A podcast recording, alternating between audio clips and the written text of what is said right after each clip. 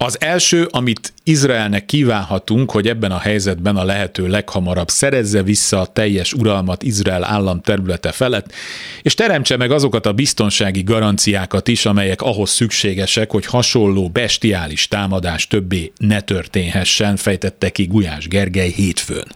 A kancellária miniszter minden szavával egyetértek. Nem gondoltam volna, hogy ilyen is lesz.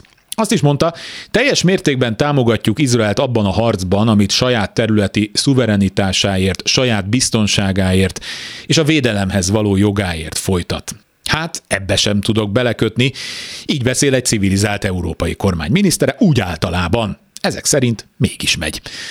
Akkor már csak azt nem értem, hogy ezek a mondatok hogy nem bírják elhagyni Gulyás Gergely, de leginkább Orbán Viktor száját, amikor Ukrajnáról van szó. Így, ahogy idéztem, minden kiegészítő megjegyzés nélkül, semmi testvérháborúzás, háborúpártizás, semmi utalgatás arra, hogy az az ország tulajdonképpen nem is létezik.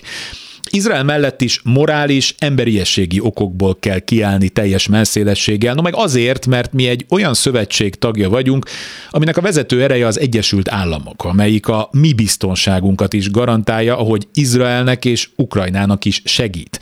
Ilyen brutális világpolitikai és regionális helyzetben ne felejtsük el, hogy az Európai Unió és a NATO nélkül mi letolt gatyával állnánk a csalánosban. Lehet pragmatikusnak lenni, lehet stratégiai alapon kereskedni kevésbé szimpatikus országokkal, ahogy ezt mások is megteszik a táboron belül. Egy valamit nem lehet büntetlenül megtenni, árulónak lenni.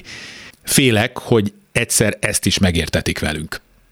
Kárpáti Iván vagyok, ez az Esti Gyors, a hírek után kezdünk.